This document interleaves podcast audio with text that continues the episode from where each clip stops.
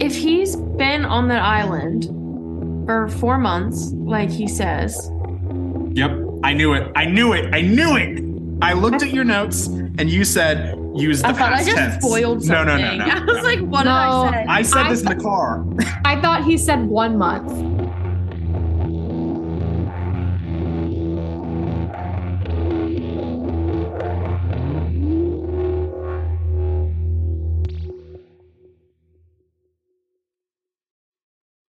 So Kate just ate an entire burrito from Chipotle. That was like the biggest burrito I have ever seen. She unwrapped it and was like, "Oh, it's busted." It was literally like the tortilla was splitting in half. There was so much in it. And I was like, there's no way I'm going to eat this whole thing. And then I proceeded to eat the whole thing. And every time she got like a decent way through it, she'd be like, "Look at me. Are you proud of me?" I You're fueling up Yeah, for I your usually- guys' race. That's what I said. I said I was carbo loading. I told her I was like, "You know, we have to run that in like two weeks," and she's like, Yeah. she's like really?" I said I was Michael Scott before the run for rabies.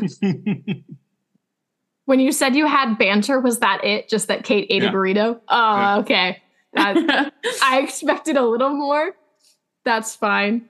I don't have any because all my brain can think about. Made me order a side of steak with the burrito so he could eat just the steak out of the little cup. And I was humiliated. Well, here's the thing. I didn't really want it. I, I was not hungry at all. But like this is like an ongoing battle with us. Because one time I was hungry, but I didn't want anything. And I was just like, "Can I have a side of steak?" And she's like, "I'm not going to order you a side of steak. That is the most because ridiculous thing." side of steak. And then next, like a couple weeks later, she went to Chipotle by herself, and she's like, "You're never gonna believe what happened today." And I was like, "What?" She's like, "Someone ordered a side of steak."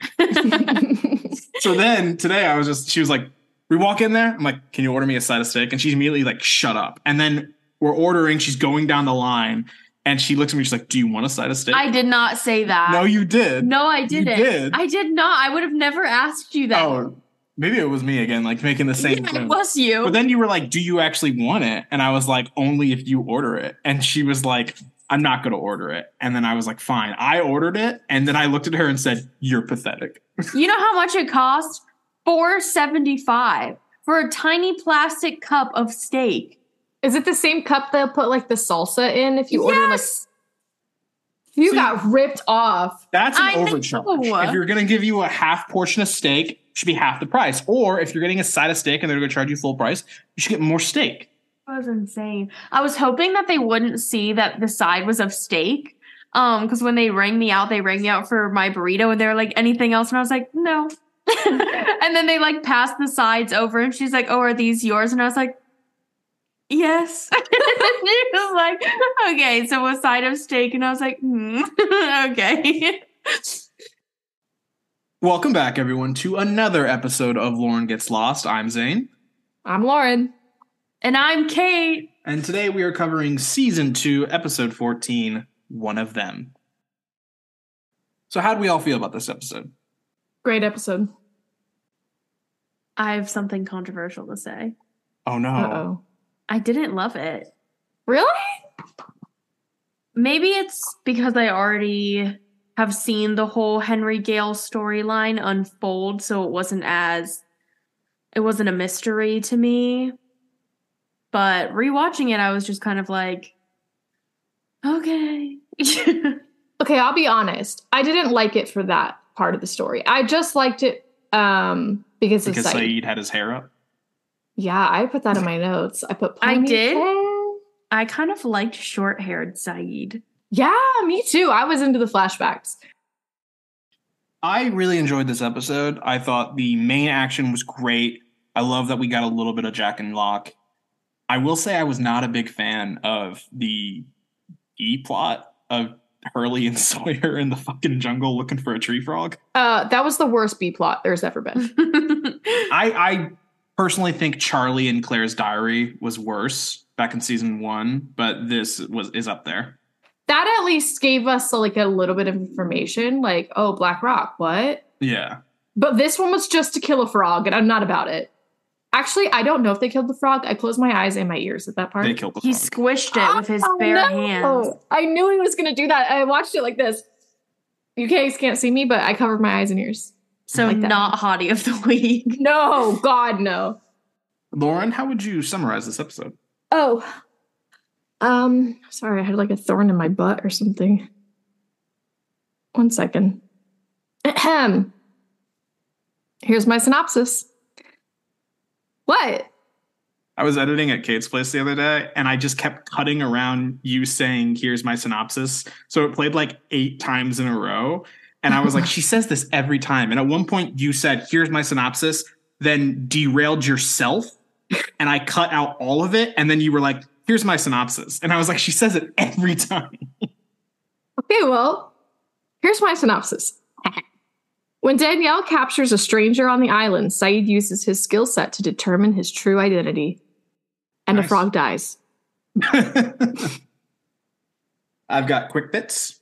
Yay. This episode was directed by Stephen Williams. He kind of does a lot of the, the good ones. It's either him or Jack Bender that like do like the big ones. Henry Gale is the full name of Dorothy's uncle Henry in The Wizard of Oz. Henry saying he was from Minnesota is a nod to Judy Garland, who played Dorothy and is actually from Minnesota. Well, and the hot air balloon Yeah. also. Michael Emerson, who plays Henry, was cast on the strength of his Emmy winning guest role on The Practice. He also went on to be in one of my favorite shows, Person of Interest. I hate that show. I never Zane- watched it. Zane tried to get me to watch it. We were going back and forth who got to pick the show, and we each got one veto. And it was the second show that he showed me, and I was like, I hate to use it now, but I cannot sit through this whole series. I was like, now that you've done that, I'm going to pick some real bad stuff. I You picked good stuff after that. yeah, I, I was like, I'm going to make you watch Once Upon a Time. I kept threatening it. I would watch it.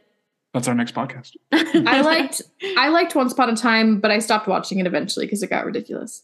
Yeah. A lot of people say it got ridiculous when the Frozen storyline happened, but I actually think that that one was a pretty good storyline. It was the That's Camelot when I that stopped. bad. That's when I stopped watching. Uh, the video of the sarin gas being used in the flashback storyline was labeled real 23108 42. wow. Yeah, numbers. Don't worry, I got more. And lastly, the photo that Sergeant Austin was looking at in the flashback storyline was a real photo of teenage Evangeline Lilly. Yep, I knew she didn't notice. Did you not know that that was Kate's dad? No. Zane told me I was talking to Zane and I was like I was watching it without my glasses on and so when I saw that picture I was like who is that woman and then I remembered because I've seen it before and Zane's like Lauren's not gonna know I did not notice. I didn't even have an inkling. I looked at the picture and I said, "That's nice." Why do you think they would show it? Just to kind of like humanize the American soldiers because they weren't looking great. No, not at all. You know what's funny is when Kate was on for what Kate did, I pointed out that Sayid was in the background on footage, and Kate was like, doing what? When we met Kate's dad for the first time. Mm. I wow. Did not. That's cool. Did not realize it. That's cool though. I like I'm not that. shocked At all. Yeah. Go to your I thought that you meant when you said it was a picture of teenage Evangeline Lilly. I'm literally my brain went, why would some random soldier have a picture? I was like, I was like, why would they use a picture of her? Like, what if someone recognized her? that was kind of the goal. Yeah, I didn't realize that was your dad. That's cool. Cool stuff. See, that's one of those moments that our father would be like, yeah, right. Yeah, but that's the whole thing about this show. This whole show is yeah, right. Yeah. Yeah, right. That they'd ever catch that tree frog. Sorry, I'm jumping exactly ahead. what I said Yeah, they would never be able to find that thing. In the first flashback, we are at a Republican Guard base in Iraq as the U.S. is dropping bombs, and Sayid and his fellow soldiers are shredding and burning documents. His commanding officer threatens the men if they stop, and then the U.S. soldiers kick the door down and force everyone to the ground. The Americans ask who is in charge and for them to stop shredding, or they'll start shooting. Sayid eventually yells for the last ones to stop, so the soldiers ask if he is the one who's in charge. And Sayid lies, saying that the commanding officer left for Hila, the soldier says that his English is good, but his lying is not. Then we get a quick shot of a CGI Iraq, and it's so bad. They filmed like a majority of the show in Hawaii, so anytime it was like not Hawaii, it took a lot of special effects to make it look wherever they were, and it did not age well. It was really bad. And then Sergeant Austin, Kate's dad, Sarget. that's wrong. He I, spelled. I spelled it wrong. he yeah. said Sarget. Oops. Tells Sayid they do not want to be there, and they explain that they're there looking for a captured U.S. pilot, and they know that he was taken by his commanding officer, Tariq. I am currently reading A Thousand Splendid Suns off of Kate's suggestion. Amazing book. Great. Heartbreaking. Oh my god. Tariq, Literally gut wrenching. Tariq's a character who I immediately fell in love with, and spoiler alert, I cried so much mm-hmm. at work. Editing Zane here. No spoilers for the book, but I have finished it, and I just want to say, Kate has a really good poker face here. I did not see that coming. Currently reading. I don't know if you guys are. No, I'm not gonna say it. I don't want spoilers. Is it? Oh, I don't know. I, I I'm going into this book blind. It's the Song of Achilles. No, I haven't it's read on it. our list. though. Okay. I'm I'm reading it right now. I'm like barely into it, but I don't know. We're also reading for our book club The Ballad of Songbirds and Snakes, the prequel to the Oh. Hunger Games. You have to let me know if it's good. If it's good, I'll read it. I'm 30 pages in. That's eh. It Every book is- better. I had a really hard time. The first 30 pages for me were honestly brutal. Now I'm at page 70. but I can say the next 40 went by a lot faster. You checked it out, read 30 pages, and returned it. I did. I don't think any book is good in the first 30 pages. Like I I pretty Mm. much suffer through the first part of every book. The exposition. Very- though. Very rarely am I like, ooh. Sometimes. but I read rarely. this horribly cheesy book recently called Book Lovers. Read I thought the beginning was good. I read that book pretty fast, so my guess is I liked the beginning. Good is like a strong word. It was bad, but it was bad in a way that made it great. That's how most of those books are. Any I consider those books like rom-coms. I actually Yeah. liked that book. You in- consider the book rom com when it It's a basically rom is a rom com? Yeah. Yeah, but like most people don't like consider call books rom-coms. Why? It's like I don't know, it's just not what people thing. say. it's a, it's a romantic comedy. Well, I don't know. I had read too many nonfiction books back to back, and my brain was melting. And I said, I need to read a horrible book. And it did Yeah. just the trick for me. Is it considered is it considered reading if you don't finish one book and listen to the book on an audiobook, the other one? Audiobook is reading. Don't be a No, it's not. Yes, it is. Okay, so if I listen to a song, is that me reading sheet music? It's different. It's different. Okay. I don't read nonfiction because I think it's boring, but I basically switch between fantasy books and then like rom com books. And so when I've read too much fantasy and my brain can't handle like the world building anymore, then I go to an easy rom com to like dumb myself down a little bit. My stomach just made a really loud noise. It's a burrito. Sergeant Austin asks if Sayid knows where Tariq is, and Sayid continues the lie from before. But then Austin shows him that they have Tariq and they want Sayid to translate for them. They later on say that Sayid is 23 in these scenes. Do you think he actually looks younger? well, let's think about this. My friend Brandon, Right. does he look 22? No, but he's not a 37 year old man playing a 22 He year could old. pass as a 37 year old man, though. I put in my notes that I think they did a good job making him look younger. I agree. I thought I this was he- one of the few times that it worked. Yeah, I think he looked, I don't think he looked 23, but yeah, I think he looked younger than Island Sayid. I love that he's 23. This this reminds me of when I'm watching The Bachelor and the contestants are like 22 and I'm like, "Oh, I'm 24." And they're one way better looking than me and two doing this.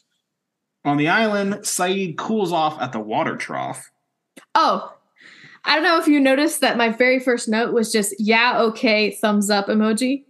That was when I awarded him Hottie of the Week. and then the rest of the episode just branded it in. Branded it in. When I noticed he was shirtless and wet, I was like, "Okay, well this is going to be a, a quick one." Yeah. I said, I said, okay, there it is. Hottie of the week. Yeah, Lauren, Hottie of the Week used to be a lot of fun this season when it we went seven weeks in a row with someone different, and now it's just been Sawyer, Sayid, Sawyer, Sayid. Look, I can't control who's hot. Sorry, not sorry. Ana Lucia runs out of the jungle looking for Jack, and she takes Sayid into the jungle and shows him a person approaching the camp. Sayid tells her to go back and not tell anyone what she saw, and then Sayid cuts off Danielle's path and asks what she's doing there. She responds that she was looking for him. Then she leads him through the jungle as he asks where they are going and why. And then Sayid refuses to go further until she says what they're doing. Now, you were annoyed with Jack when he did this once. Um, it's different. Danielle has strapped him to a table and electrocuted him before. I think it's okay to have some trust issues. Fair enough. Can I say something real quick? Yeah. It annoys me that they all call her Anna. Has she ever once referred to herself as Anna Lucia? Like her Mm. name is Anna. Call her Anna. It annoys me. Well, it's like when Lando Calrissian calls Han Solo Han. okay, that's annoying too. Then Yeah. uh, people Mhm. should pronounce people's names right. Well, they always call her just Anna. I feel like that could be considered a nickname, but like pronounce it right. Is it really just a nickname if you're just cutting off the back half of the name? Yeah. Yeah, Think about like Rachel, Rage, Fair enough. Caitlin, Kate, Catherine. Cat. Kath. Danielle tells him to trust her, and Sayid recites the Aaron incident as a reason for not trusting her. So she tells him that they are going somewhere where there is something important that will help him, and she gives Sayid her rifle. He checks for a firing pin this time and then asks how much further. I have something to say. Yes. I totally get why they don't trust her. I think they have a lot of reasons. But something about her, she is a mother. I just, she gives off such mother vibes. I would trust her. I have to say, one, I love her. And two, when she stood there and like I got a good look at her, she is a beautiful woman. She is a beautiful woman. I'm still Like- pulling for her to get Hottie of the Week one of these days. Mhm. Oh, also, if Sayid hadn't been so hot today, I would have considered it. I'll give her points for just like she looked good. Also, she was a hundred percent wearing lipstick. One hundred percent. And I know it's just because like she's an actress and she's on the show, so they put some color on her lips. But I have my own theory, and that is that when she snuck into the camp to steal Aaron, I like to think she snatched some makeup too. she just wanted to feel pretty. Oh, did you see- Did you see my little note? What? Um, remember how we were discussing t-shirt ideas for when this podcast never becomes a success? Yeah. Okay, I always call her French chick, and every time I see her, I go to have someone to touch. So I thought a little chick, like the bird, wearing a beret to have someone to touch. I'd wear it. That's amazing. Would you have trusted Danielle? I would, yeah. Why? I just like her. I She's motherly. She has, she has such, like, she is mother. That's all I can explain it as.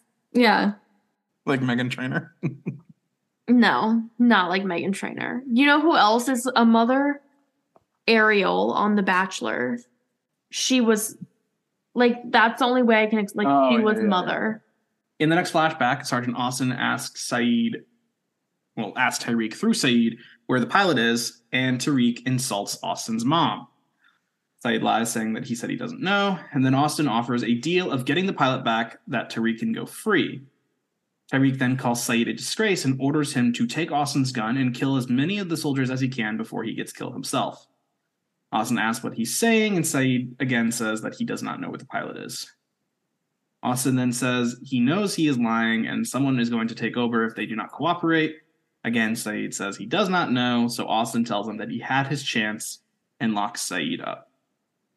I totally get when you're a soldier, you're supposed to be willing to like die for your cause. And maybe that's why I'm not a soldier. But the second he was like, kill as many people until they kill you. Um, no. I'm not doing that. Thank you though. I was just thinking, like, oh, that's why I'm not a soldier too. But it's actually because I don't like to get up before 8 a.m. and I hate running. So On the island, Sawyer cannot get any sleep because of the chirping of a tree frog. He asks for Jin's help in finding it, and Jin gives him the cold shoulder. Okay, when I watched this scene, I was like, I literally started to write my notes like, why is Jin mad at Sawyer? I totally forgot about last episode. That's how much it did not affect me. I was like, whatever. Best part is But- he doesn't even know. I mean, how does he not know? No, he doesn't know about what Sawyer and Charlie did to Sun. Oh, yeah, he doesn't even know no. What do you think Jin would do if he learned? He'd kill Sawyer or Charlie or both. Sawyer wanders the jungle and finds Hurley with a secret stash of Dharma food, including another Costco sized jar of ranch. Mm, my mouth is watering. Gross. What was he dipping in it though? Fruit? Mm. It looked like Doesn't he was matter. dipping like mango in the ranch. I actually wanted to throw up. Hurley begs for Sawyer not to tell, and Sawyer tells him that if he helps him find the tree frog, he will keep his secret, which Hurley accepts. Did you have thoughts on Hurley hiding all the food? Good for him. It's just ranch. There's So also he a had- jar of peanut butter. he some had peanut butter. But you know what? He was given the job to divvy up the food. He divvied it And he divvied. He divvied. Finder's fee. yeah. He deserves a little commission for his hard work. I do think like it would have been hard to get rid of that ranch. Oh yeah. I don't think anybody's gonna be mad about the ranch. People might be mad about the peanut butter, but nobody's I'll gonna say, give a I'll shit say about this: the ranch. without milk, I don't know if I'd want peanut butter. Ew. They have It's gonna water. like stick to your you mouth. have to have milk with your peanut butter? No, but when you have like a like when you're on an island and you're starving. Okay, when you're on your island and you're starving, then yeah, I'd like some peanut butter. But like to just like take a big scoop of peanut butter, you need something to like rinse your mouth. I kind of like when you like swallow a clump of peanut butter and like it kind of feels like you're dying, but you're not. You know what I'm saying? I kind of like that. Oh yeah, when you're you, I can't breathe. And you like swallow it and you can feel the whole lump in your throat and you're like, I might pass out. And you're like, Yeah. yeah. I kind of like it. I love giving dogs. I like to live on the edge. little scoops of peanut butter and then just watching them like be stuck like that for an hour. Okay. But you haven't given like them a like. A, I've seen you give Izzy a little bit of peanut butter, but like a Yeah, big scoop, like- and then they're like, You're not supposed to give them that much. "Oh, big is relative. There's a lot of calories in peanut butter. Luck is already fat." Yeah, like I'll give her like a spoonful, but it doesn't take her that long. Sometimes I just put it on her nose and make her lick it off. That's fun. Danielle and Saeed arrive where they're going as Danielle pulls out a crossbow that she made, which does not get talked about enough. That woman's resourceful. She's been there for years. I would hope she is. Okay, but here's the thing: I could be on an island for 16 years. No, I would you not would die. I know. I know I would. Let's say on the off chance that I'm on an island for 16 years and survive. That does not mean I would be able to You'd make a survive for crossbow. 16 years. Yeah, that would mean you're resourceful. I don't know how to make a crossbow. exactly, Just and like- that's why you would die. You make good points. anyway. Sayid asks what it's for, and they hear the distress call of one Henry Gale. Sayid finds him stuck in one of Danielle's nets calling for help, and Danielle says that he is an other. But Henry says that she is crazy and introduces himself and asks to be cut down. Sayid goes to cut him down, and Danielle tells him it's a mistake. Once he's cut down, Henry runs, so Danielle puts a crossbow bolt into his shoulder. Sayid runs over to check to see if he's alive, saying, You could have killed him. And Danielle responds that if she wanted to kill him, she would have killed him. Let me just say, before I get into the important thing of what I have to say, that crossbow does not, that cross, the fuck, the arrow does not go into his shoulder. The camera shows it going right in the middle of his back, right between his shoulder blades in the middle of his back, which pisses me off because later it's right here in the top of his shoulder. So horrible. Like, eh, that was really, really annoying just have to say that. Second, I know what you're going to ask me. You're going to be like, Lauren, what do you think about this new character? Do you believe him? Blah, blah, blah, blah, blah. Uh, I can't lie. I, I wanted to be as authentic as possible. As soon as I saw this guy, I was like, I know this guy. I don't know, like, what he is, but I definitely remember him either from like you watching the show as a kid or maybe just like throughout our whole lives or maybe I've just seen it. I definitely know he's another, or at least I think he is. So this whole storyline of them like beating the shit out of him and like, I know they want me to question it, but I know he's important. And I'm just speculating, and I don't even want you to confirm, so don't even make a twitch of your face. But when we did draft week and Kate said bug eyes, is this bug eyes? Don't tell me. I just think this is bug eyes. So that's it. I definitely know that he's important, and so I'm not gonna try to sit here and pretend like I don't know who this is because I do. And that's it. Well, that's gonna make this episode a lot shorter. Well, sorry. Sayid says that she shot him for no reason, but Danielle says that she is sure that he is an other. She tells him to tie Henry up, take him to Jack, and then talk to him, as she remembers that that is what Sayid does. And she warns him that he will lie. For a long time, he will lie. And then Sayid carries him back. What were your thoughts on Danielle's shooting of Henry? Not the placement of the bolt and the later placement of the bolt, but just the fact that it happened. It's fine. It's it's probably good to subdue him. If they had, I know you said not the placement, but the thing was, when I watched it in the moment, it looked like a fucking kill shot. And she says it's not going to be life threatening, but I'm sitting there going, how? It hit him right, like it looks like it would have exited like right here. But when they later show where they actually put it, if I had thought it was in his upper shoulder, I would have been like, yeah, that makes sense. But in the moment, I was like, what the fuck? I've obviously seen this before. Totally forgot that she did that. So when he's like running away, I'm like, oh, they're gonna let him go. And she just shoots him. And I was like, oh my God. I just thought when they were cutting him down that Sayid would have like detained him right then and there. Cause I, I didn't expect Sayid to be so trusting to just be like, oh, I'll just cut you down and let you run away. I did love that Sayid was like, I'm gonna cut him down, don't shoot him, and then like later he's like, I'm gonna beat the living shit out of you. yeah. Yeah. Why do you think Danielle was so intense in her belief that Henry is another? She's been on mm. the island for 16 years. But she claims to have never seen them. Only she heard. knows shit though. Yeah, I think she's just a gut instinct. She's that a mother. island juju. She's like, I think I would have noticed a fucking weather balloon landing on the island. That's also a good point. That's true. In the next flashback, soldiers take Sayid to Wait, a I have a question. If he's been on that island for four months, like he says, Yep. I knew it. I knew it. I knew it. I looked at your notes and you said later, much later in the episode, Henry says that he used the I thought I past just tense. spoiled No, something. no, no, no. I was no. like, what No. did I say? I said I this in the car. I thought he said one month. I, I thought that he'd said claimed he'd been there for one month. So I'm dumb. Sorry. Yeah. Did I mis- so I he's been on the misheard. island. He, he says part of his story is that his balloon crashed four months ago. Did Four? he not see the plane crash Right. and think, oh, maybe these should- people are alive. Maybe I should head over to them. Yeah. I- You're if I had heard right. if I had heard four months, I would have said that. I just imagine a plane crash is pretty big, pretty loud. You're absolutely right. However, there is proof that that is not always the case. In Danielle, who also Well- did not know about the crash. Oh, she didn't know about it? We're No. sure about that? Yeah. Okay. We're sure about that. Because when he met her, he was like, I'm survivor of a plane crash. And she's like, No, you're an other. She wouldn't be like, Oh, you mean that plane crash?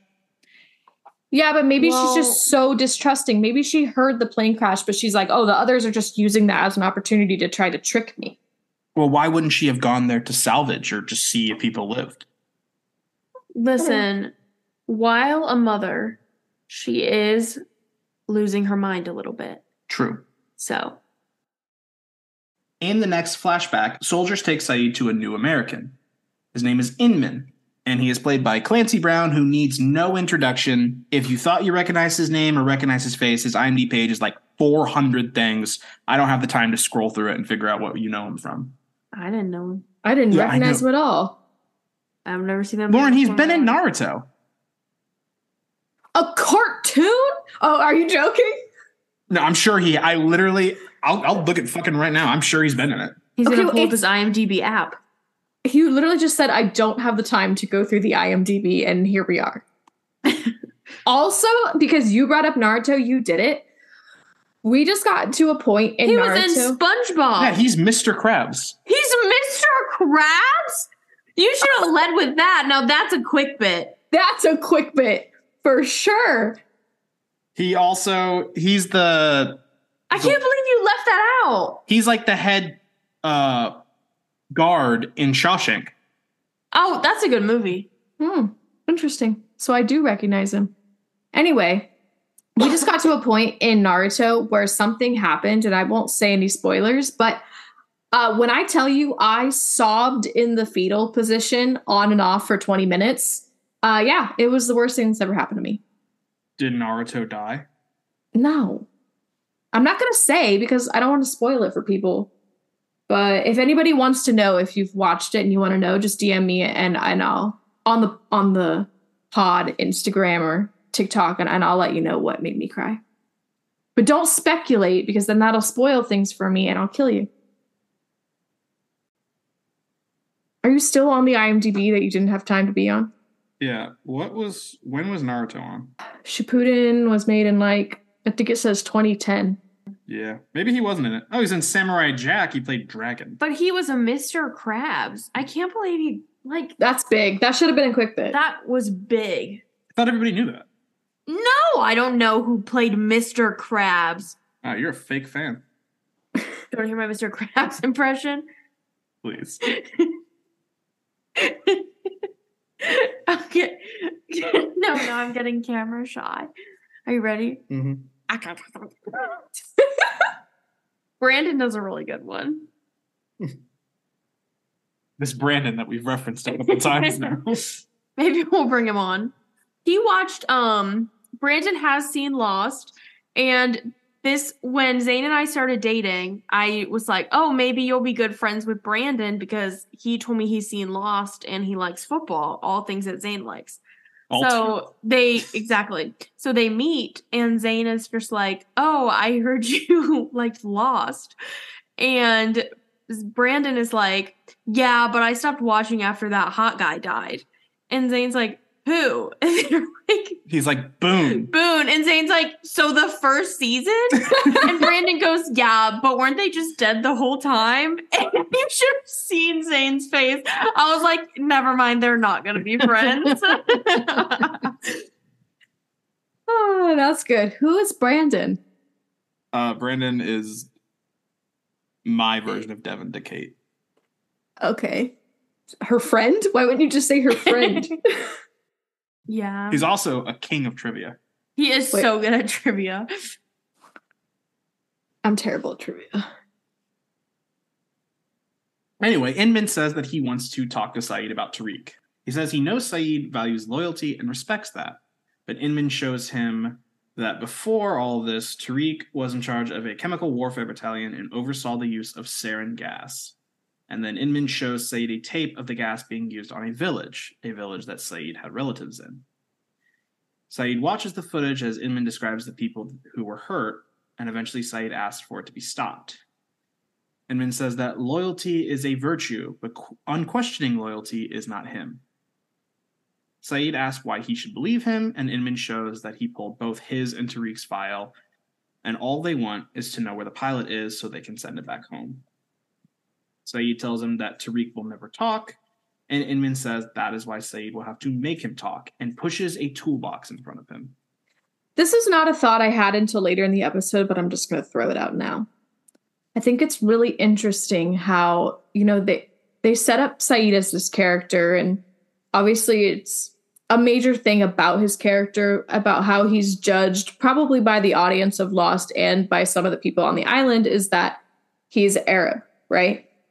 I think it was really interesting that this episode revealed that it was American soldiers that turned him into this torturing monster that he kind of becomes sometimes. I think that's that's really interesting.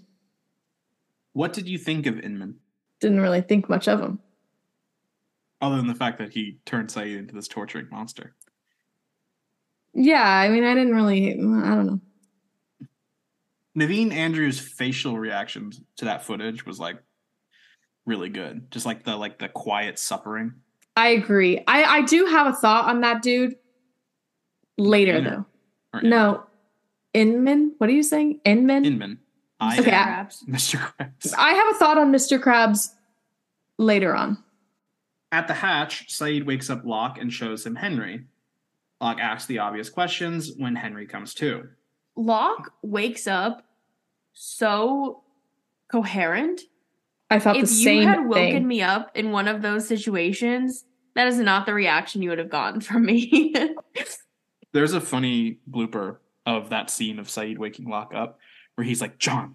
And then like Locke looks at him and he's like, I just can't quit you, baby. And then he kisses his nose. what?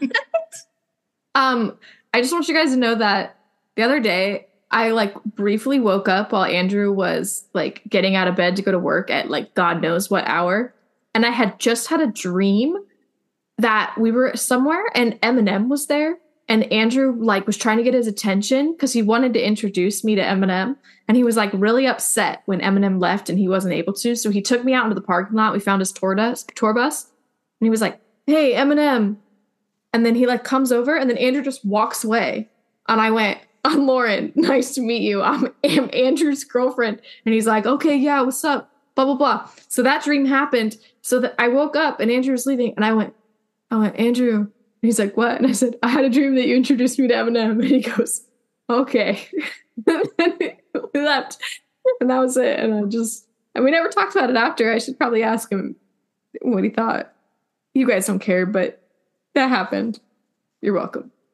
I like telling you guys stories sometimes because you guys both have the same face. Kate's face is like, Kate's face is like, what is the point of this rambling? And Zane is like, okay, move on.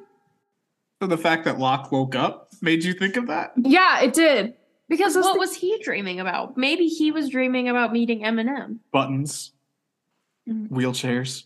Wheelchairs. Helen. Henry sees the bolt sticking out of him, and Sayid tells him that they will take it out. He just needs to relax. And then he starts interrogating him. And this is Henry's story. Four months ago, he and his wife crashed on the island in a hot air balloon as they tried to cross the Pacific. Henry's wife died because she got sick three weeks ago. They were staying in a cave off a beach, and then Henry asked for his arms to be untied. Jack arrives and asks what happened, and Sayid brings him up to speed, and Henry asks if he is an other. What? He really puts a lot of emphasis on the H. Makes me think of the Family Guy scene with the Cool Whip. No? Okay. Jack asks if they were just going to let him bleed to death, and Sayid responds that he wanted to get honest answers while he was able to give them, and his wound is not life threatening. Locke says that they should let Jack treat him, and then that they can get their answers and Sayid tells Jack not to untie him. What was your reaction to Sayid's initial interrogation tactic? Mm, I didn't really have a reaction. Do you think it was smart? Everything that man does is smart. Even beating him later? I have notes on that later. That's not what you're asking about. As they march through the jungle, Sawyer makes one too many fat jokes at Hurley's expense. And Hurley tells him to go ahead and tell everyone that he hid food. He says he knows that he is fat, but at least people like him. He tells Sawyer that he's on his own and goes to leave, but Sawyer tells him to wait and apologizes, and he begs him to help find the tree frog. And this is just such a weird story. Yeah, I didn't like it at all. I think the only reason it was included, other than like showing that people are like pissed at Sawyer, is just because the other two storylines are just so heavy that they wanted to have one that was like kind of funny. yeah, I but it wasn't funny. I didn't really find it funny. Mm-mm. Yeah, it's just, just like him abusing him essentially. I would have liked it better if the whole storyline was just that Hurley had this food stash and he was trying not to get caught with it. Like that would have been funny to me. Yeah, but I feel like that would have just like putting too much emphasis on the fact that he has the food stash, and I wouldn't have been like crazy about that. Like, Yeah, I agree. I'm just trying to come up with like anything with Hurley is normally funny, but this time it's just like Hurley getting made fun of and then Sawyer killing a frog. Like I wasn't into it. It might have been funnier if like the entire storyline was just Sawyer trying to find the frog and just like constantly falling over or like running into a tree or something. I don't know. Like some Mm. slapstick shit. You yeah, but that doesn't fit the show. There was no Kate in this episode. Wow. Congrats. Well, there was a picture of her as a teenager that I There you definitely didn't miss. Did did she find a way to annoy you in that picture? No, because I wasn't wearing my glasses, so I didn't realize it was her for a while. But I just realized that. Um, because I was like a whole storyline by just Sawyer himself. And then I was like, you know, there already weren't a lot of characters in this episode. You know, there was no Claire, And then I was like, no Echo. Oh Ana Lucia was barely in it. Sun and Jin, Charlie. No, no Sun, just Jin. Jin, Jin was in it for one second. Yeah. Doesn't count. But yeah, this was a Pretty small cool. cast. Jack removes the bolt from Henry's shoulder as Locke and Sayid discuss Henry's story. And Locke says that he thinks he's convincing, but there's no way of knowing if it's the truth. Sayid says that that's not true and tells Locke to reset the code to the armory. Locke tells Sayid that if he's angry and looking for someone to punish, Sayid interrupts asking why he would need someone to punish. He tells Locke that he wants to know the truth, and they both know that Jack would have issues with what needs to be done to get the truth. Locke agrees to change the combination. Do you think if Sayid would have been like, hey, we kind of need to interrogate him, Jack would have been like, no. I agree with Sayid that Jack would not be okay with it. Sayid asks Jack if Henry said anything, but Jack says that he was in shock. Locke then says that they cannot leave him in the middle of the hatch because it will create a panic if anyone other than the three of them decide to come in, which has never happened. it's always just Jack and Locke. in Kate's Hash. been in there, Yeah. and we know how she likes to cause a ruckus. Sayid suggests that they lock him in the armory since it's secure, and Jack agrees, quote, for now. They carry him in, and as Locke and Jack go to get the cot, Sayid shuts the door. Jack asks what he's doing, and Sayid says what needs to be done as he puts his hair into his torture bun. And I have been on record saying that Ponytail Sayid can do whatever he wants to me. Could he torture you? He could torture me. I know that he could torture you. I did. I literally wrote in my notes how I'm against torture. However, Sayid could torture me, and then I wrote hee hee hee hee. In the next flashback, Sayid carries the toolbox in and tells Tariq he needs to tell him where the pilot is as he lays the tools down in front of him. Reminds me of me going through a toolbox, going like, I don't know what any of this fucking thing is for. Oh, screwdriver, there we go. Settle a debate for us, Lauren. Hmm. Would you prefer to have only a screwdriver or only a drill? but think about this: the drill has all different drill bits. That's so what I was- all different size Phillips head and flathead. But you only So when I when I have my drill, I've got all the different attachments. Okay. You can have one Phillip head and one flat head. But I'm like, if you could only use a screwdriver to screw, and it's the one that matches the screw, or a drill. Well, I'm gonna pick a drill because sometimes I can't screw all the way I need to screw with just a screwdriver. But with a drill, even if I just have a tiny job, I can just give it a little. What if it's at an awkward angle? You gotta fit a It's- whole fucking drill in there. Zane's upset because I moved and had a lot of furniture to build, and I don't own a screwdriver, so I was using my drill like people do. You stripped Yeah. so many screws. First of all, I didn't strip any screws. I don't think you know what that means. I I, was across what- the room listening to you fucking wind it, and the screw wasn't You know going what? anywhere. You know what he did? He was so against using the drill that he took a drill bit and by hand used that as a screwdriver instead of just using the drill. That's um no, I would have just used the drill. You can lower the torque on the drill so that you don't strip the screws. We don't know how to do that. you just it. hold it later. Why didn't you do that? I did. I guarantee you, if we go to your apartment right now and look at those screws, un- all of could them are stripped. All of them because they're not stripped. Hey, when you were like, it's not going in, and then you're like, "Zzz," And it's like, that's how I you strip a screw. do that. I didn't strip them. I've been helping Kate move essentially all week. Every time I go over there, she's like, I need you to carry this to the trash or this to my car and then carry this back up. And I'm I'm just done with it. We move Kate into her new apartment. It's me, her mom, and her two stepsisters. Kate was also there, although you could have fooled me. I got overwhelmed. Every my mom's organizing my kitchen. Zane and one of my stepsisters are building my furniture. The other one is like decorating the room. Brett's on his way to Mansfield to pick up another piece of furniture, and I just stood there. Well, you're down a toe bone. I am down a toe bone.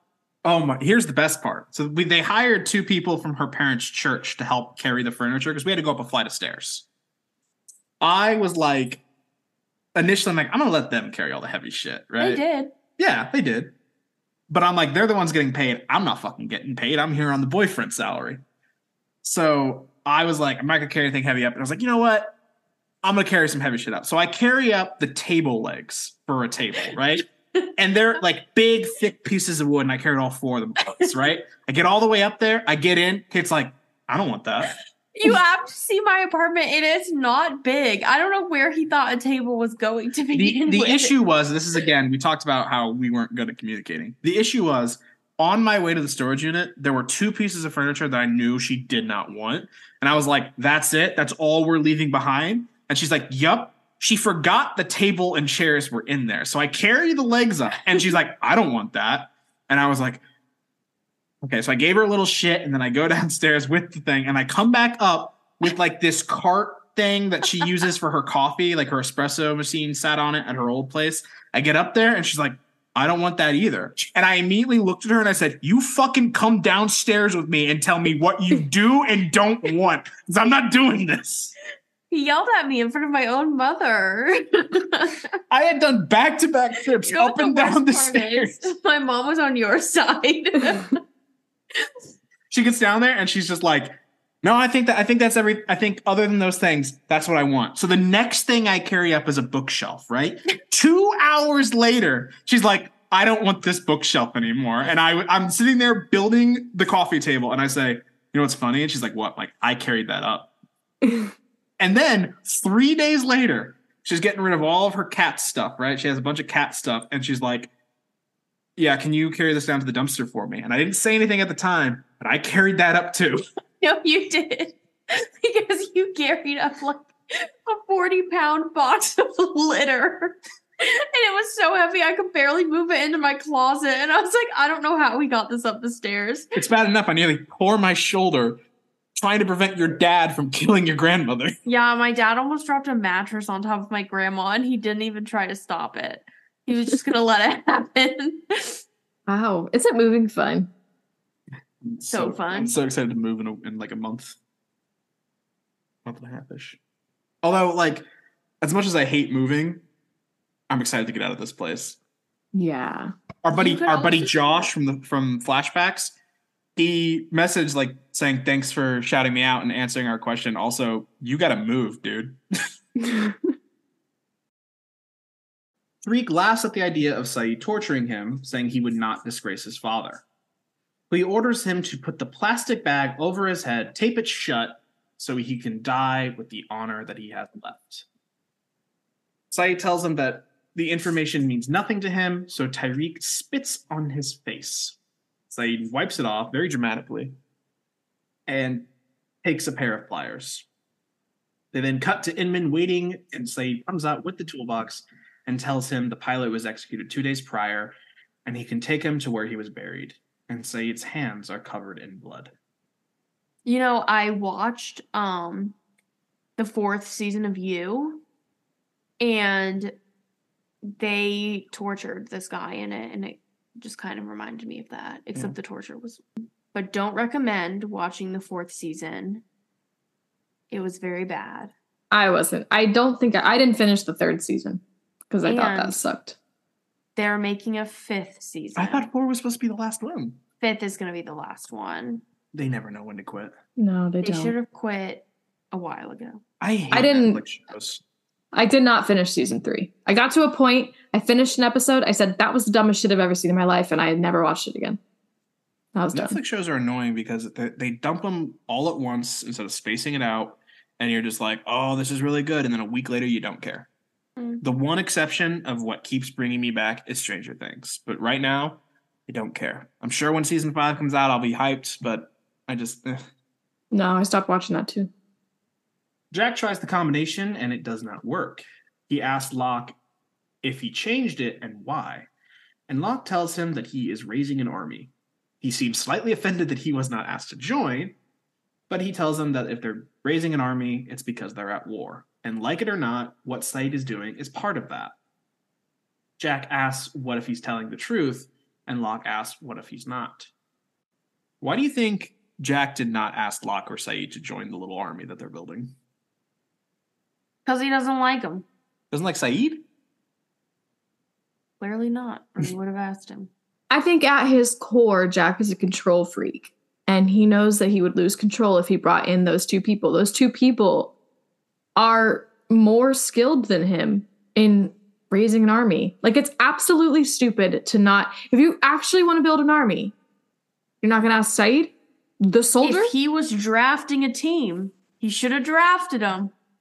Right, exactly. So I I get, you know, where Locke is coming from here in this moment. Why do you think Jack initially believes that Henry is telling the truth? This is where I'm going to say it. I was Team Jack.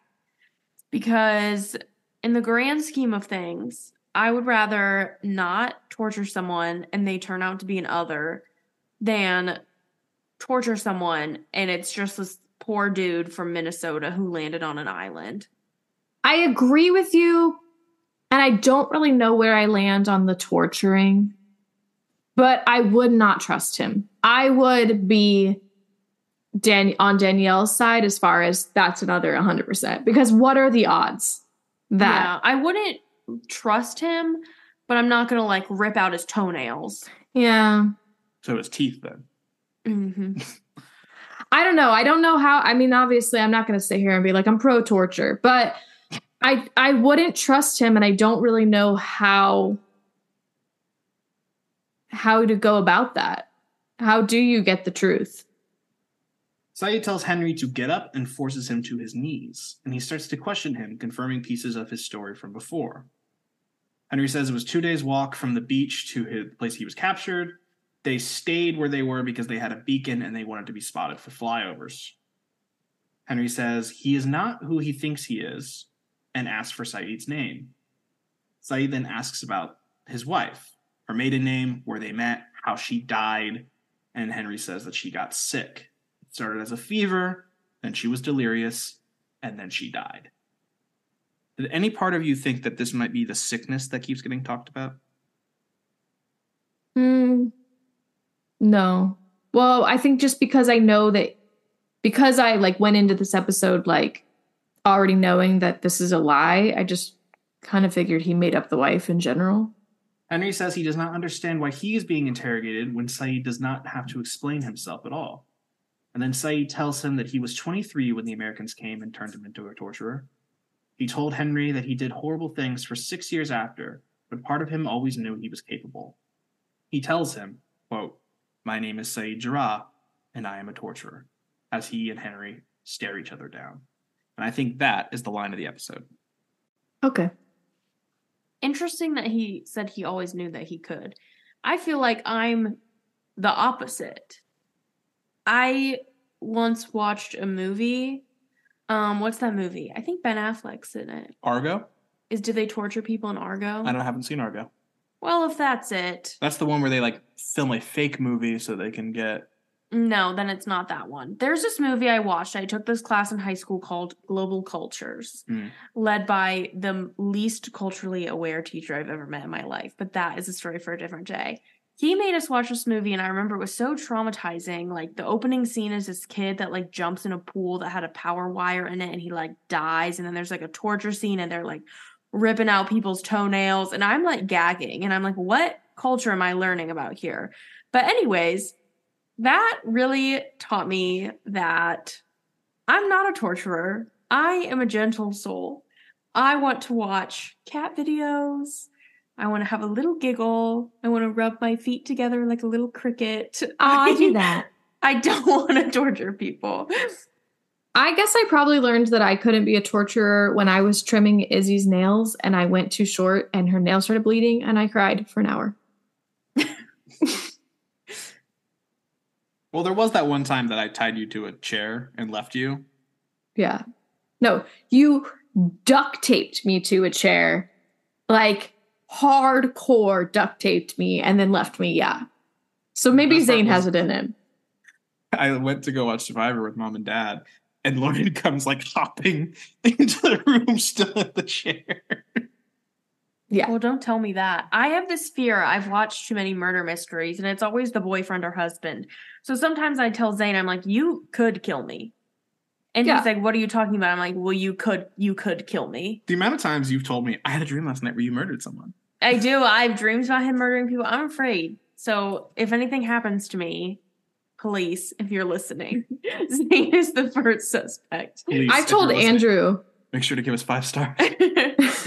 I've told Andrew that like if I if something happens to me, like he's shit out of luck. I'm like, they're gonna go to you first, even if it's not Yeah. you. I was like, sorry, like you're going to jail.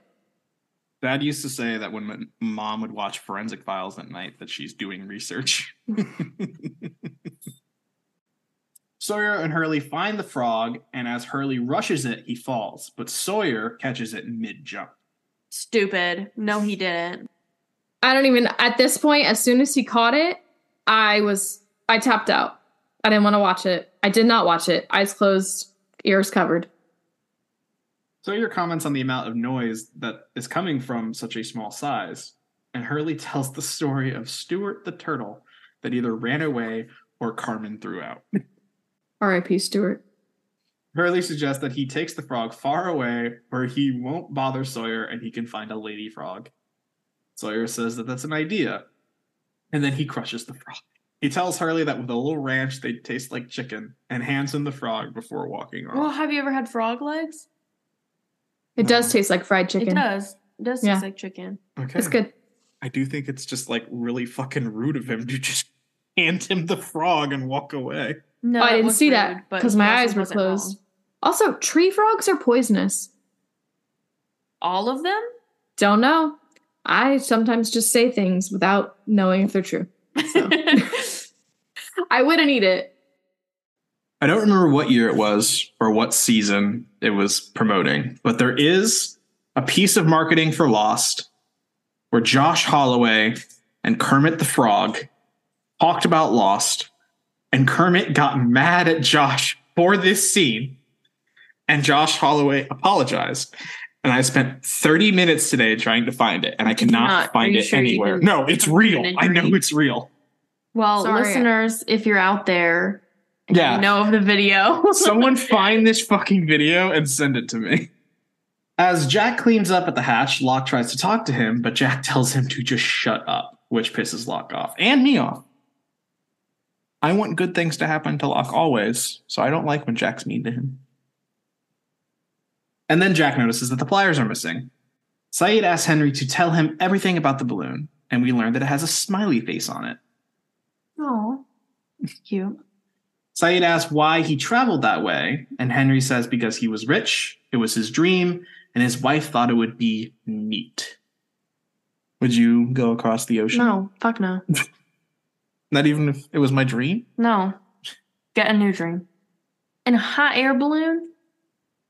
I'm sorry. I checked my email during the break and I got an assignment back and I was going to try not to read the the feedback until after, but I had anxiety so I had to check it. Did you do well? I did an outstanding job. Wow. Sayid asks why he said he was rich, and Henry says that he thinks in the past tense. So much for optimism. Wait. Did you read my notes? Yeah, because I said that you said. Oh, yeah, yeah, yeah. You're right. Anyway, but I just want to give myself props because before Sayid, I paused the, the episode to like write this down. When he said I was rich, I was like, mm, I don't know. That's not a realistic way of talking. I'd just be like, I am rich. But I guess four months probably I may be talking differently than one month. So I don't know if I, I- still think that. I thought it was interesting because I do think, yeah, you're right. A month is like a little too short. Four months, you could still argue is like too short, which is why Sayid picked up on it. But considering in like the third episode of this series, Jack was like, you know, three days ago, we all died. like, oh, we all get a fresh start here. I just think though, if you're alone on an island, four months is gonna feel a lot longer than normal four months. I agree. That's why I'm like, I don't know if I would have made the same statement had I heard correctly that it was four months, not one month. Sayid asks how he became rich, and Henry says that he sold non metallic minerals. No, he had a mining company that sold non metallic minerals, and he sold that. Sayid asks for Henry's hands as he takes out the pliers. He asks where Jennifer was buried, and Henry's confused. He asks him again, and Henry says that she was buried in the jungle by the balloon. Sayid starts to tear up as he asked how deep he buried her, how long it took, how many shovels worth of earth, and Henry says he does not remember. Sayid says he would remember all of that and what it was like to place her body in there if he truly buried the woman that he loved. Henry then asks if Sayid lost someone on the island and what happened to her. And Sayid tells him that it was an accident, that Ana Lucia thought someone else was coming to hurt her, someone like him. Henry says that this is a mistake, that hurting him would not bring her back, and Sayid says he knows what, what he lost and starts beating him. This is when he kind of devolves a little bit, goes off the rails. I'm not loving it now. Horrible side effects. Of? Punching. Is this when he punches You him? said side effects. sound effects. Side effects and torture may include. I you I were was like, like, um, I was like, what do you think? I was like, side effects of having your love die. no, the punching sounds were horrible. But listening to this back after seeing the episode, I have a thought that might be controversial. I think Sayid is being a bit of a drama queen because how long have they been on the island?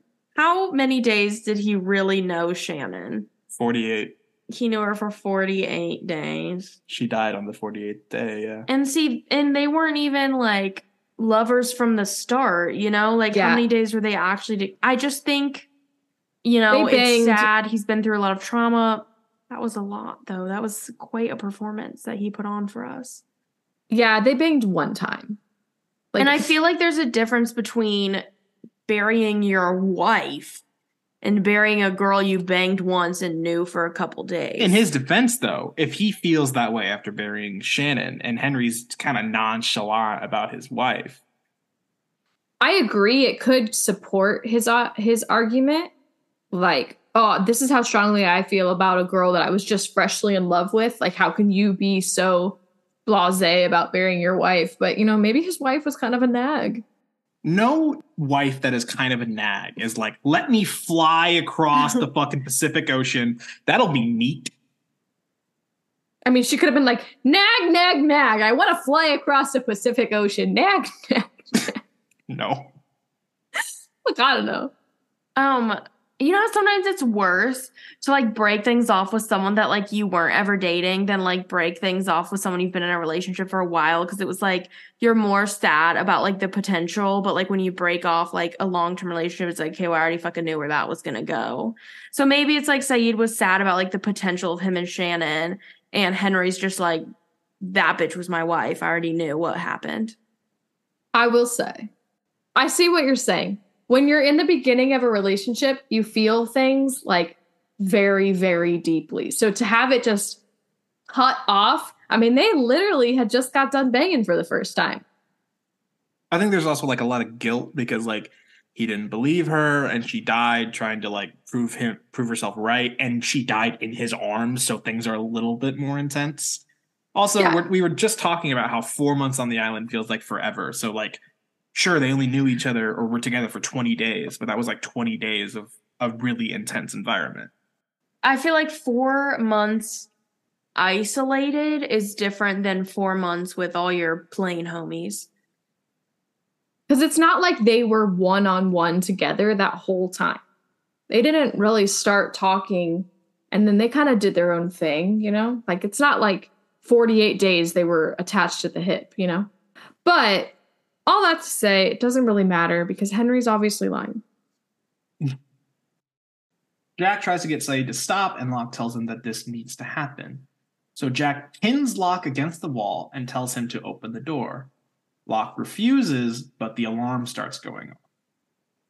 Henry asks what Sayid wants him to say, and he says he will do whatever he wants. And Sayid says that he wants the truth as he kicks Henry in the face. You ever been kicked in the face? It fucking hurts. When were you kicked in the face? Played a lot of football.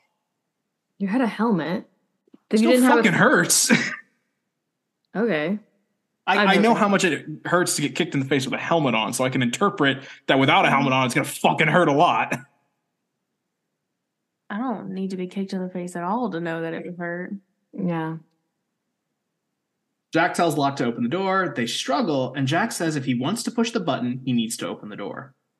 Now the alarm is going even more intense because they're under a minute. That was like I don't like the way they edited it that because it there wasn't really a cut. So they just kind of made it seem like that 4 minutes happened because it, it starts beeping and you have 4 minutes. That was stupid. I didn't like that. Yeah, that was a quick three minutes.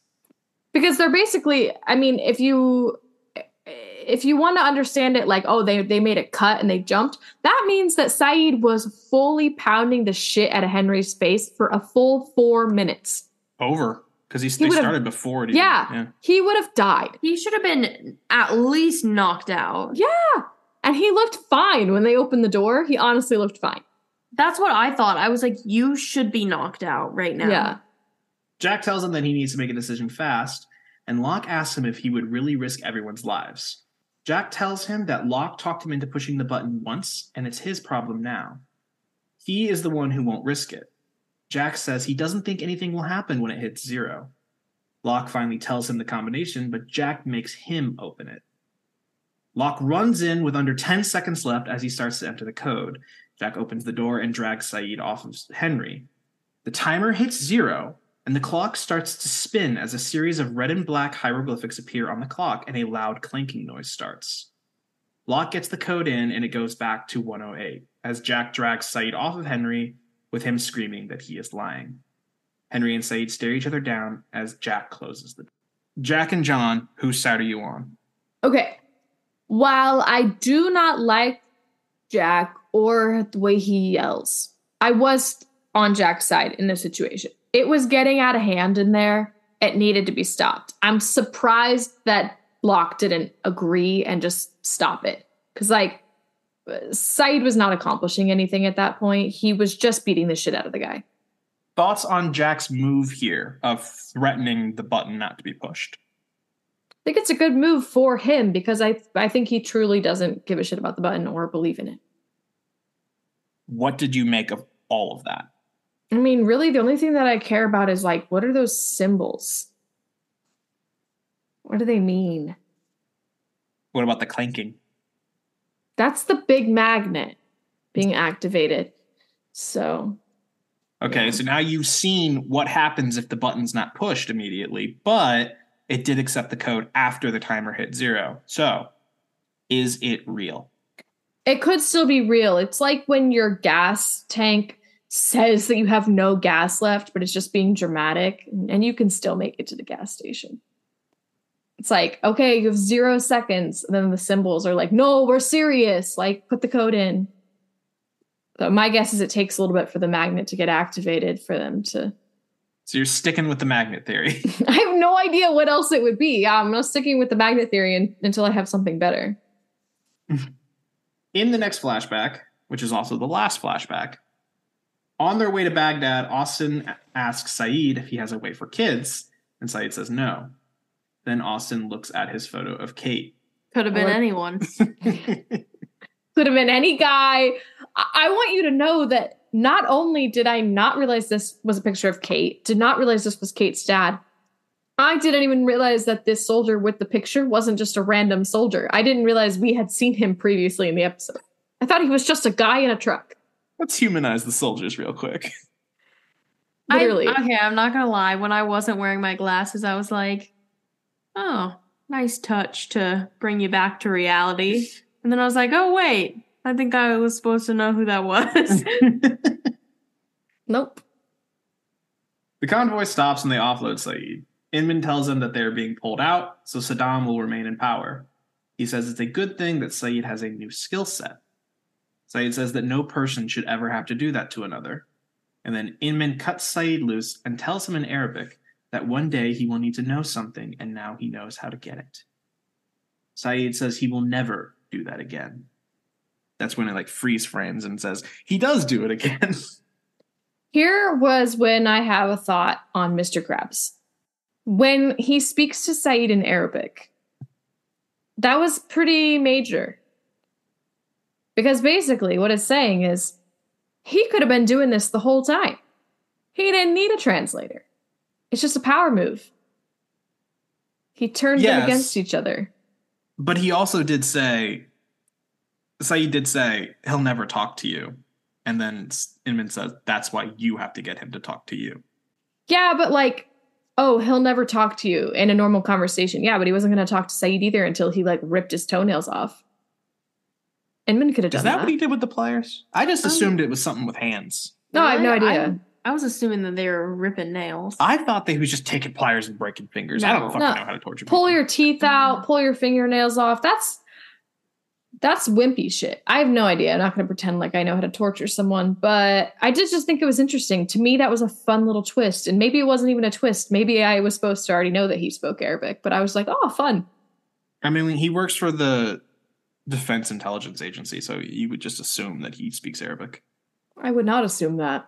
Why? I'm I'm a dumb person. They're at war. Don't assume what I would assume. Inman gives him money for bus fare. He gives him like four hundred dollars for bus fare. Was it in U.S. dollars? Yeah, Yeah. They're not in the U.S. I'm sure they probably accept it since the U.S. is there. That's I mean, considering they're at war, I don't know how far pretty US Eurocentric of you to assume that. Inman tells him good luck as they leave him. Gives him bus fare and just leaves him in the fucking middle of nowhere. Um, maybe it's like that episode of SpongeBob because he's Mr. Krabs, so he knows. You know when they're at like the bottom of that thing and that bus keeps coming and they keep missing it. people that go exactly. Yeah, they have those stupid balloon things. That episode is literally like my nightmare. Like I have dreams about like trying to like get somewhere and like I can't get there or like something like that. And like that episode like really traumatized me because I was like, get the bus. And he just couldn't. Mom's like, stop fucking talking about SpongeBob. Do you know what? Well, Why? Mr. Krabs was in the episode. You know what a reoccurring like it's not a reoccurring nightmare, but it's a reoccurring event in my nightmares is that I'm trying to dial 911 and I can't dial 911. Like I keep messing up and Yes. having to backspace and I can't do I it. have that dream all the time too. Yeah. I have one where I'm just trying to like get down a really long hallway, and the hallway just keeps getting longer. Mm. You know what? I have dreams. This is gonna not make sense, okay? I have dreams where I can't open my eyes. So like I can hear the things around me like in my dream and I can see like bright light, but like I can't get my eyes open in That's my dream. terrifying. Yeah, it is. Mm. Back on the island, Sayid looks at his hands and tells Charlie about Henry and what he did to him. Charlie asks why he's telling him this, and Sayid says that he knows Henry was lying because he feels no guilt for what he did. And he cannot explain that to Jack or Locke because they have forgotten. Forgotten what happened to Charlie and Claire, and how the others are merciless and can take whoever, whenever they choose. And then he asks Charlie if he has forgotten. And that is how the episode ends. And I hated this scene because we almost got through the whole fucking thing without Charlie. Yeah, that was like a pretty like I really liked it. It was intense with Sayid. I just wish that the moment had happened with someone that wasn't Charlie. It it just kind of took me out of it for a hot second because I'm like, you would think Sayid doesn't really want to associate with Charlie right now, considering he caught the camp on fire.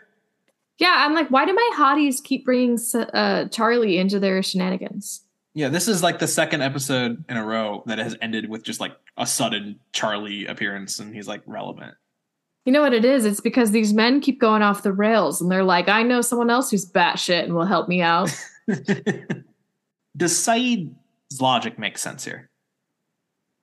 Not to me. Can you imagine, like, you're being interrogated by the police, sir, officer? I'm not guilty because I don't, I don't give feel a fuck. bad. yeah, I think um Sayid is just being clouded by his grief over Shannon. What by the dark side?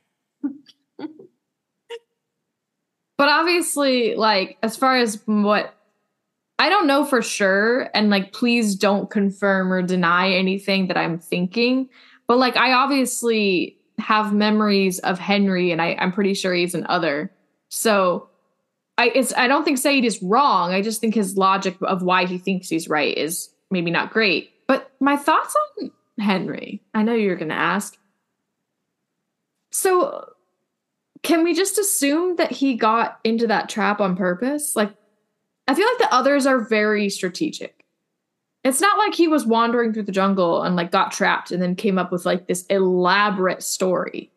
Like, he definitely got trapped on purpose, right? Because he's trying to infiltrate. They're always trying to infiltrate. Right? I told you not to confirm or deny, but that's just what I'm thinking. To what end? Who knows? But you know what? You maybe skipped over, or maybe I zoned out. I zoned out a lot today. When when Jack pulls Sayid out of the armory, what are they calling it? Oh yeah, I did totally just skip over that scene. When Jack pulls Sayid out, Sayid and Henry make eye contact, and that little look on his face, it was creepy. He was smiling a little. Yeah, he he had a tiny little smile. He was like, "I got you." He went from like, please, please, I'll do what you want to just staring him down. If it were me, first of all, if I'm being tortured, I'd I'd fucking fess up immediately. Th- You know what my biggest fear is? Being tortured. Being tortured, but You truly don't being- know. Like you're telling the truth. yeah. And it's just like if, if I could tell you, I so totally would. But like I have nothing more to share. Put a wire Well, on me.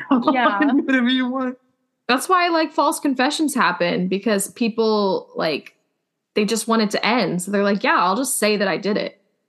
Yeah. Yeah, I, I would give up any information. Like Zane, I'm sorry if they were like, tell me where your brother is. We're gonna rip your toenail off. Like they, one little tug, I'd be like, he's at this shitty ass apartment in Columbus. Oh, yeah. And they'll be like, they'll be like, don't talk about my apartment complex like that. Oh, because they 'Cause they live there, too. They live there. okay. Anyway, that was chilling. His face when he looked at Sayid, that was chilling, and that tells me everything I need to know. That man is evil. Where do we go from here? I don't know because it's like now it seems like Sayid wants to plan some dumb shit, and I don't. I'm, I'm assuming that the like let's build an army thing is kind of just done because they lost all their guns, but like it just seems like a lot of people want to do some dumb shit. And I don't really know what they're going to do with Henry now. So I don't really know. What do you think Michael's up to? Oh my God. I was thinking about him the other day. He's just running around. Like, I don't, I really don't know. Final thoughts on the episode, Lauren? You know, it was like when I watched it, I, I think I really liked it. And now that we've broken it down, I think I don't like it as much. Kate? I stand by what I said. Um, I think already knowing the ending takes a lot of the fun out of it. I mean, was it fun? No. Um, I guess the suspense. I enjoy torture when I don't know the answer. Okay, I know you're about to ask me about next week. See, what had happened was I went to turn off my TV and I guess I didn't click the button right away. I think I thought I did. So I put the remote down and then I looked up and it wasn't off. And so I did see the episode title for next week. Then I turned it off really fast. But the thing is, it didn't really help me. It actually just confused me. So next week's episode is titled Maternity Leave. yes. So my my guess is Claire, Yes. but is it? Yeah. Oh, okay. Well, there you go. So uh, I just was like, but Yeah, that, that was my only guess. But obviously, I wouldn't have guessed that if I didn't see the title because we saw no Claire in this episode. Yeah, there was like a quick throwaway reference to her at the end, but Yeah, but I don't really think I would have. I don't know who I would have guessed, so it doesn't matter. There we go. It's Claire. Maternity. What are you hoping for out of Claire's backstory? Well, in the past, I've been curious about her relationship with her dad. I'll be honest, I don't really give a shit about Claire as a character. So I'm just hoping that it's good because I'm not that into her. There was another thing that you mentioned that you wanted to know, but we'll see. I did? Yeah. Okay. I don't remember what I said. Well, fans that know will know that that's basically what next week is about. But It's something I wait. said? Yep. You don't get to guess. But next week is a good one, in my opinion. Unfortunately, Kate, you will not be there. But thanks again for coming on and all the incredible work you do for the podcast. It's been a pleasure. Sorry. Yes, Kate, thank you so much for joining us. It's always a pleasure. And if you guys want more producer Kate, head on over to our TikTok. She promises to make TikToks. I saw it right here. She swore a blood oath. You can find our TikTok at Lauren Gets Lost Pod, our Instagram at Lauren Gets Lost Pod, our Twitter at LaurenGetsLost, and you can search us on Facebook and YouTube by searching Lauren Gets Lost Podcast. You can support our podcast by giving us five stars wherever you're listening, leaving us a review, slide into our DMs and say something nice or mean. I don't care. If you super like us, you can donate using the link in the episode description.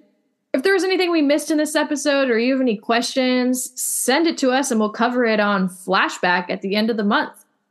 Until then, share us with your friends, your family, your next hot air balloon partner, and join us next week for maternity leave. Thank you for listening to Lauren Gets Lost. This podcast is hosted by and edited by Zane Kohler, with co host Lauren Kohler, produced and guest starring Kate Wister, and our music is done by David Kohler. And remember, they were not dead the whole time.